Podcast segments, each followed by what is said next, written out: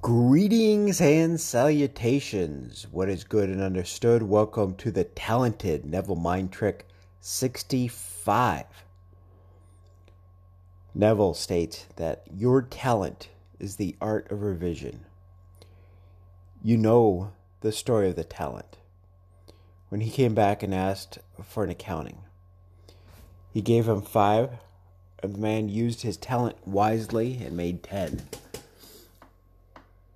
He commended him and gave him all ten. One he gave two, and the man used it wisely and made four. He gave him the four. And then one only received one, and he was embarrassed or afraid of the Lord's judgment. So he buried it for safekeeping. What did he tell him? Take it from him and give it to the one who has the most, and cast him out because he would not exercise his talent.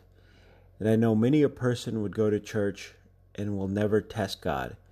And you are told in the 13th chapter of 2 Corinthians, Come test me and see. Actually, test me.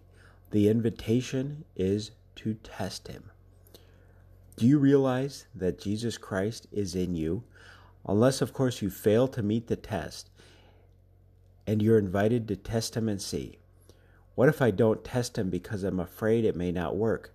Then I lose confidence in God, and I test him whether you lose confidence or not. If tonight you want something, and it's a noble thing, all right, test him. Put him to the test. So, another interesting thing that he talked about in this particular lecture was of, I think it was a, a preacher of a church who was bragging that he was very grateful that he had never partook in smoking or taking a drink. And later on in the same lecture, Neville goes on to say that folks like that usually do that to hide their weaknesses, that all people are have weaknesses, but we all have talents. We all have the God given talent of revision and maybe revision comes easier for some than others. So maybe that's where in this parable of the talent, um, one has five talents to start off with, and the other one only has two. But the person that had two doubled their talents, uh, the, and the person that had the the smallest talent in the particular story, one didn't do anything with it. So test God, use your power of revision, and see what happens. You could be listening to anything in the world, but you're here listening to this. Appreciate that. Until next year, be talented.